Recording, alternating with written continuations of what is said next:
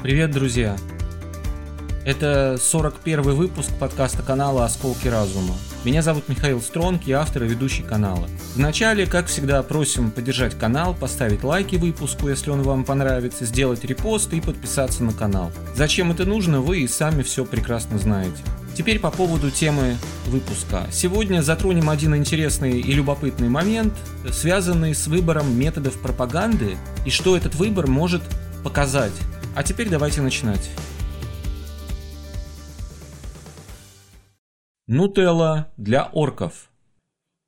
Великие завоеватели прошлого поняли, что поработить и использовать народ можно, общаясь на понятном ему языке.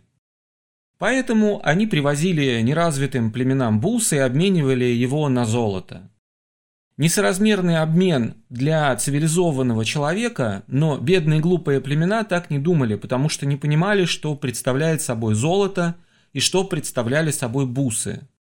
Цивилизованные здесь мы берем в кавычки, потому что что такое цивилизованное зависит от э, точки, э, точки смотрящего. Э, что для одного цивилизованно, для другого может быть совсем не цивилизованно, это понятие относительное. По поводу БУС. Этот пример хорошо показывает, что пропаганда в отношении народа работает только тогда, когда она осуществляется на понятном этому народу языке. То есть с каждым народом нужно общаться на понятном ему языке.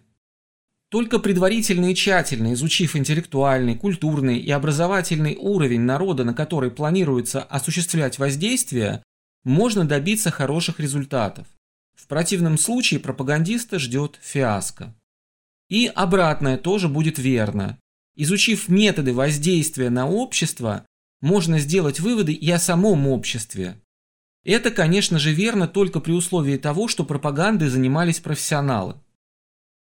До 2022 года в течение долгого времени, наблюдая за событиями, которые происходили на территории известного эльфийского государства, наблюдая за уровнем дискурса на их политических ток-шоу, наблюдая за методами обработки населения, со всеми их прыжками, с известными кричалками, с их драками в парламенте, с оскорблениями ветеранов, э, в голове формировалась картина общества, для которого снималось это шоу. По сравнению с государством орков, эльфы казались совершенно недоразвитыми, с гораздо более низким уровнем дискурса, политической культуры, интеллектуального и образовательного уровня.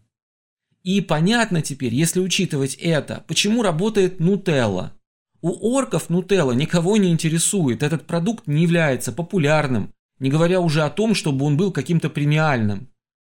Здесь Нутелла никого не интересует. Никто ее не ест, она никому не интересна. Это просто какой-то в лучшем случае продукт на полке, на который никто не обращает внимания.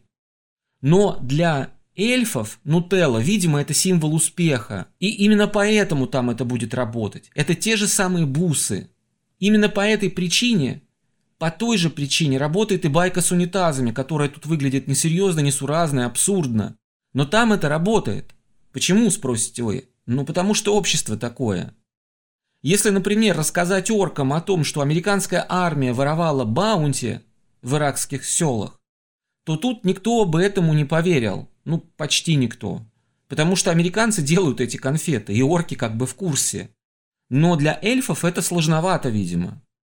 Нужно оговориться здесь, что на территории любой страны есть разные люди, разного уровня воспитания, развития, образования – Здесь лишь надо понимать, что мы говорим о, о средних значениях и о акцентах, о том, на кого делается упор и делается ставка.